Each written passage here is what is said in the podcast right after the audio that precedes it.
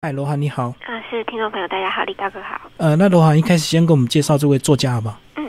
呃，这本书的作者呢，涂梦山，他是大陆那边很知名的配音员，他有超过十年的配音经验。就是从他们那边电视上看到的高级品牌的广告旁白啊，或是一些动画的配音啊，然后到他有呃为舞台剧做旁白都有，就是有整整十年的经验，所以他其实会呃非常的熟知要怎么去变换自己的声音，去适合不同的角色。那他自己也是那边有一个音讯分享平台叫做喜马拉雅，他也是那边声音课程的明星老师，那他自己也有在开课教学，他一直以来呢就是教了大概有。十万这么多不同年龄层的学生，去更了解怎么样去善用自己的声音。那这本书呢，他就是希望呃，可以借由书籍去整理出一个很有系统，然后让人人都可以入门，可以去学习怎么样运用自己的声音，就成了这本书。哦，所以他本身在业界就有非常丰富的经验，然后又有很多授课的经验，才整理出这样的一个教材。对。嗯，那其实你在一开始编这样的一个书籍，呃，会不会觉得比较辛苦？因为毕竟，呃，声音的表达要用文字来叙述的话是比较不容易，对不对？所以你们在书里好像有做一些 Q R code 的设计。个书呃，就是作者他自己有录制了三十六个 Q R code，就是因为他在呃讲解我们在什么样的场合需要运用什么样的声音比较适合的时候，他会有设计一些呃声音的练习，那他就会呃自己录制。示范这些练习，让读者会比较诶有概念，说我可以听听看老师怎么讲，这个音调才是对的。那他同时他自己在叙文字叙述上面，其实也是非常的完整，就是包括说呃我们的胸腔啊怎么起伏啊，我们的嘴巴开合等等，其实在文字叙述上面，呃读者是还蛮有画面的。所以他已经有非常丰富的这个文字的叙述，以及加上他这个实际的示范的这个呃音档，都有在 Q R code 上面这样。接下来，楼涵来帮我们讲一下这本书有分为五个章节，是不是先稍微帮我们叙述一下？是，呃，这本书呢，开头的三个章节呢，他会先呃带着读者去认识自己的声音，就知道一下自己的声音是属于哪一个类型，是急促的呢，是低沉的呢，还是高亢的等等。先去了解自己的声音以后，才可以去知道说，哎，那我在跟其他人讲话的时候，我是不是有哪边有一点问题，哪边需要调整？然后再来呢，他就。教读者说，你要怎么样塑造自己的声音形象？它要分为八个不同的用声场合。比如说，呃，跟上司讲话的时候啊，你要很理性，要让上司觉得，哎，你是可以交代的；或是你跟下属讲话的时候，你要嗯很能够安抚，能让下属的心得到宽慰等等；或者是说，嗯，你跟你的朋友讲话的时候，哎，你要很温和、很和颜悦声这样子。那他就是呃分析了这八个不同的用声场合，然后去叙述说。说哎，在这些场合，我们要运用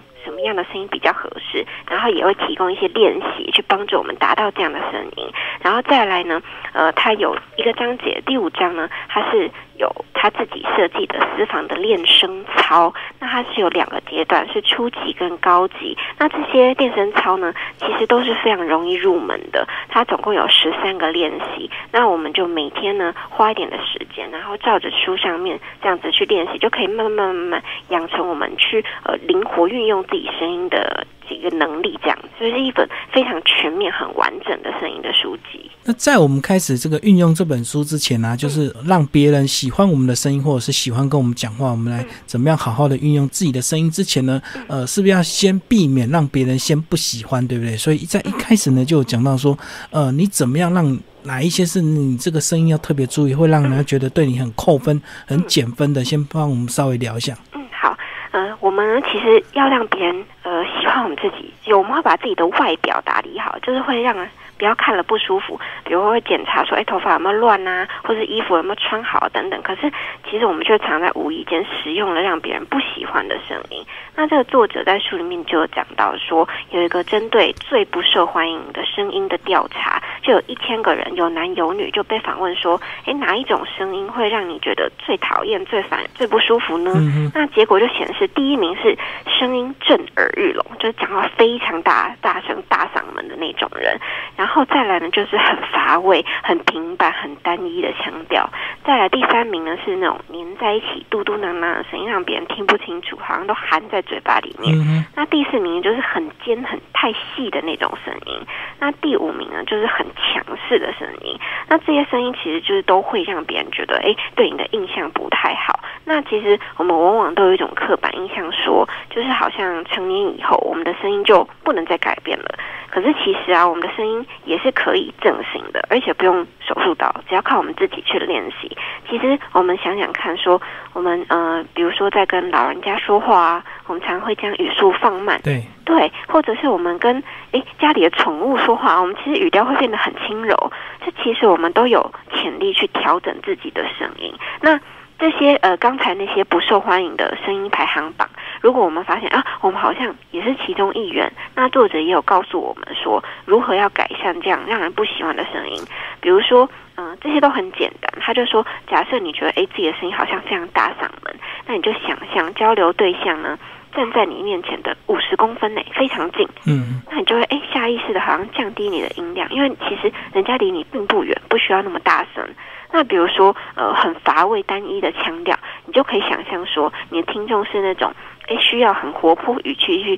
吸引他听你在讲什么的小孩子，像这种呃他就会告诉我们说，哎我们要怎么样去调整我们自己的心态，还有说话的方式，然后来避免说呃我们可以就是这样。自己的声音可以也打理好，然后让别人对我们的印象去大大的加分。所以，我们刚刚聊的是五种这个会让人家这个感觉不舒服的这个声音，对不对？对。那其实这个呃，即使我们现在成年人，我们的声音的运用还是会随着对象去改变的，并不是说啊，大家就觉得说我讲话就这样已经改不了。大家可以去想象，像我们跟小婴儿讲话的时候，我们是很自然就会用很多叠字，对不对？就像妈妈、爸爸就会说要不要吃饭饭、喝水水，好像我们其实人本来就有这样的一个本能本性，就是会跟着对象而改变的。没有错。那如果你跟你的同事讲话，有时候无形中呢，就是常常会斗嘴这样子。嗯，对。嗯，其实我们都是有这个能力的，只是我们要先注意到这件事情，其实我们就可以去改变。那接下来讲到第二个章节呢，他就有提到说如何塑造自己声音的形象。那他有提了八种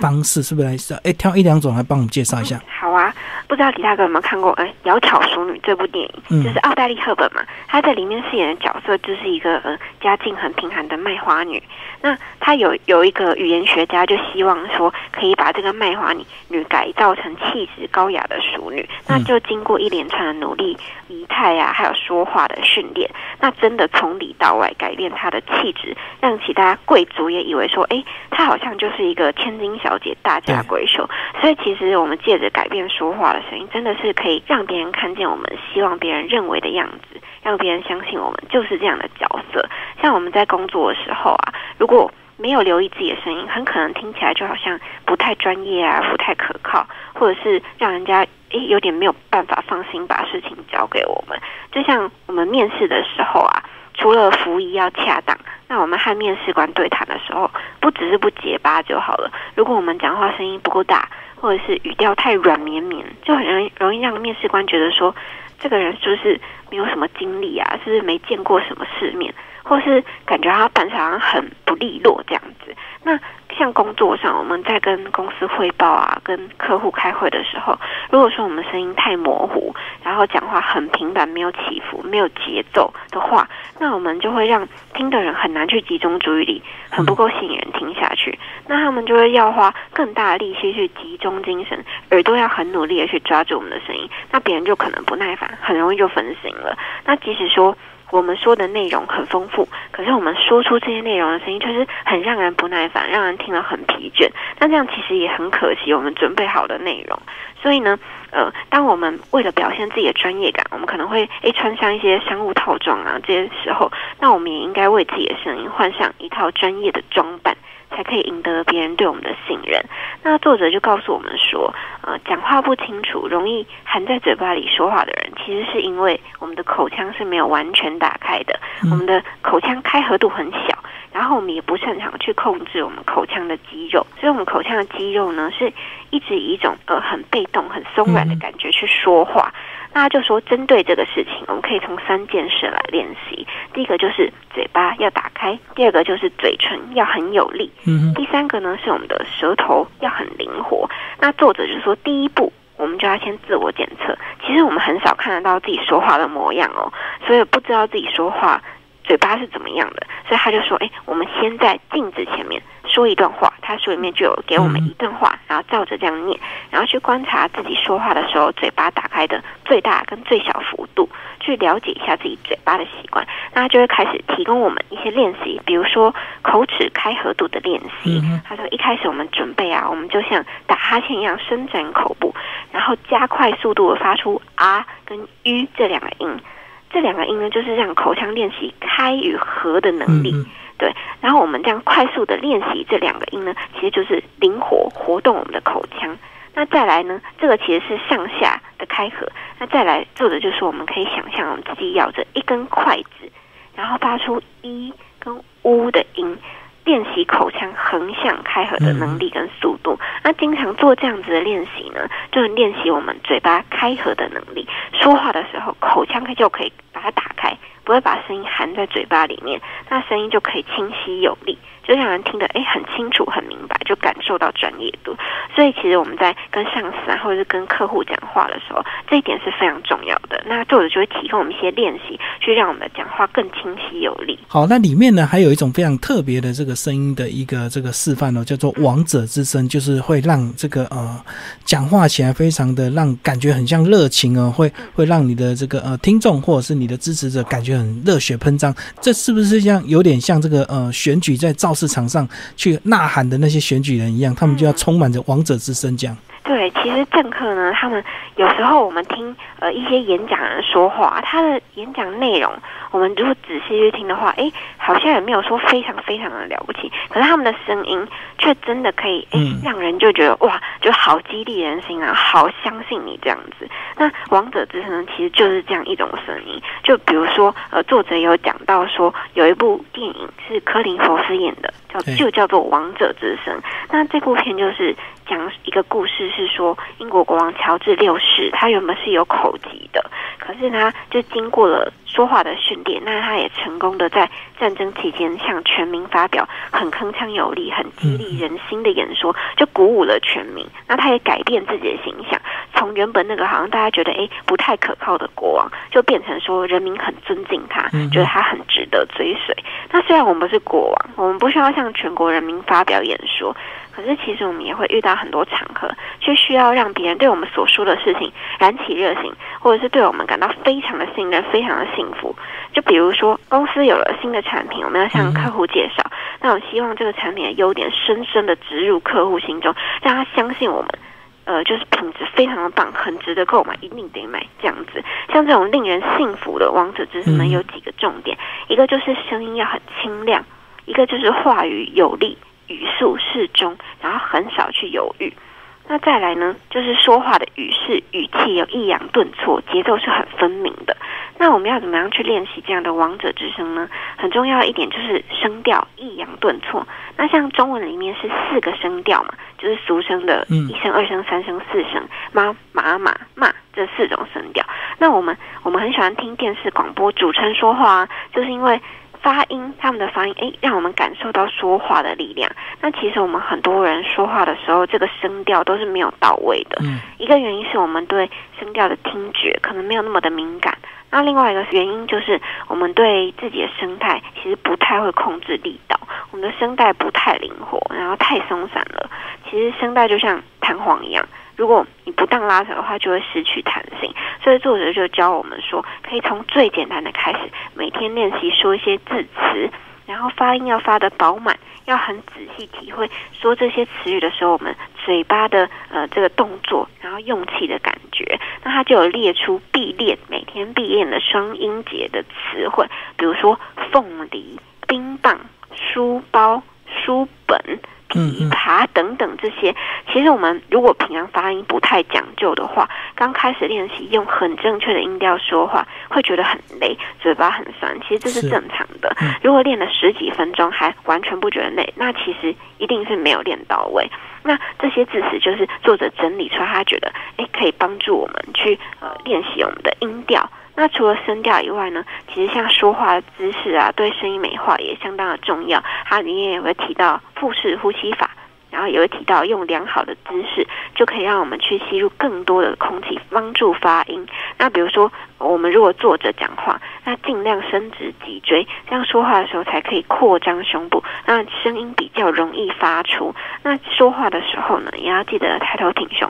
就除了看起来更有自信以外，这样其实是可以防止我们的喉咙肌肉还有声带不当的抖动。就可以让我们的声音更稳定、更饱满，然后更能引起别人的共鸣。那其实就是这样子，呃，用这些练习去帮助我们说，哎，我们说话的时候非常的有力、铿锵有力，然后呢，节节分明，这样子，然后让别人觉得说，哎，我们是一个哦，很容易让人幸福的人。所以这样听起来，其实就是在我们说话的过程呢，有时候该用力的时候就要用力，那该轻柔就要轻柔，对不对？嗯，也不能这个呃过度的大声，或者是这个过度的轻柔，就会造成人家听不清楚，或者是听起来不舒服这样子。对对对。嗯，好，那其实这本书呢，讲到第五个章节，当然我觉得是呃这本书最重要，就是你要具体的练习嘛。那它有分为是呃一个呃基本的练习，一个进阶的练习，来帮我们介绍一下。它初级的练习呢有八种，就包括呼吸呀、放松喉咙、口腔招吐字、吐字归音，还有横膈肌训练等等。那其实呢，这个作者就会用一些比较简单的方式，比如说我们早晨的时候，我们要让怎么样让我们的发声器官苏醒起来？就是我们早晨刚睡醒的时候啊，我们会伸伸懒腰嘛，让身体恢复兴奋的状态。那说话的时候也是一样的。就是我们刚睡醒的时候，声带是处于没有睡醒的样子。嗯那这个时候呢，不妨也给自己的声音苏醒来个提醒动作。比如说呢，我们身体其实呃有很多的腔体，可以空透过空气共振与发声，就像呃。呃，胸腔啊、喉腔啊、咽腔、口腔、鼻腔等等，然后我们发现这些其实就是呃，跟我们声音非常的有关系。那如何带动鼻腔跟咽腔去参与共鸣呢？就是要保持发声器官的兴奋，可以想象打喷嚏前面那个状态。那个时候呢，鼻咽腔是打开而且通透的。其实我们要常练习这种状态，用这种状态来说话的时候，就可以让你自己的器官这样子呃兴奋起来，然后让你的声音比较能够发得出来。就比如说像这种，诶，他就会用这种比较简单的训练，然后帮助我们说我们要怎么样去放松我们的喉咙啊，怎么样去练习我们的口腔共鸣等等。那再来高阶呢，比较高阶的健身操呢，它就会用五种句式、六种节奏，就是分别呃，让我们呃去练习说，在不同的情境下面，我们要用什么样的情绪，然后我们要用上扬的语调呢，还是下沉的语调，然后去说话，所以就是一个非常完整。然后总共就是十三个练习，就让我们去呃训练自己的声音，训练自己的口腔，可以更加灵活、有弹性这样。好，那最后罗安呢来帮我们总结这本书啊，因为有些人可能他觉得说啊，我是做内勤的，或者是我是工程师啊，那我不用跟人家讲话啊，那这本书可能对我没有帮助啊，那是不是真的这样子？这个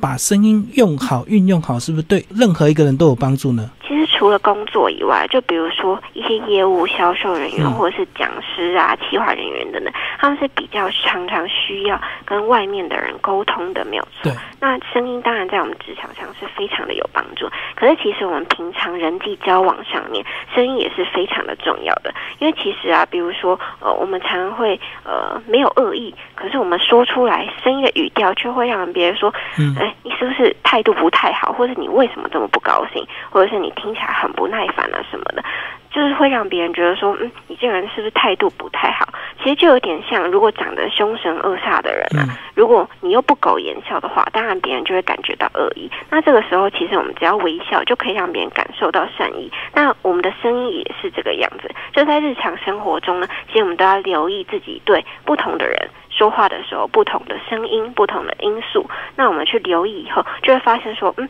其实我们可以更加改变自己的声音，然后去让别人对我们的形象更加分，然后也可以让彼此之间的关系比较和谐，不会容易产生冲突。所以，其实我觉得声音这个事情是对每一个人真的都有帮助，不只是在职场上，在人际关系、在交友上面是非常的重要，就可以让别人对我们的印象大大的翻转。这样对罗涵讲到一个重点，不是只有职场。上的运用，因为你回家就要面对你的家人，那面对你的小孩或面对你的另一半，那有时候呢表错情或者是呃用错语调，可能就造成误会这样。好，今天非常谢谢我们这个高宝书版的这个编辑陈楼汉为为大家介绍这本书《任何人都能说服的声音运用术》，大陆知名的配音员涂梦山的一个呃新书，谢谢。嗯，谢谢，谢谢。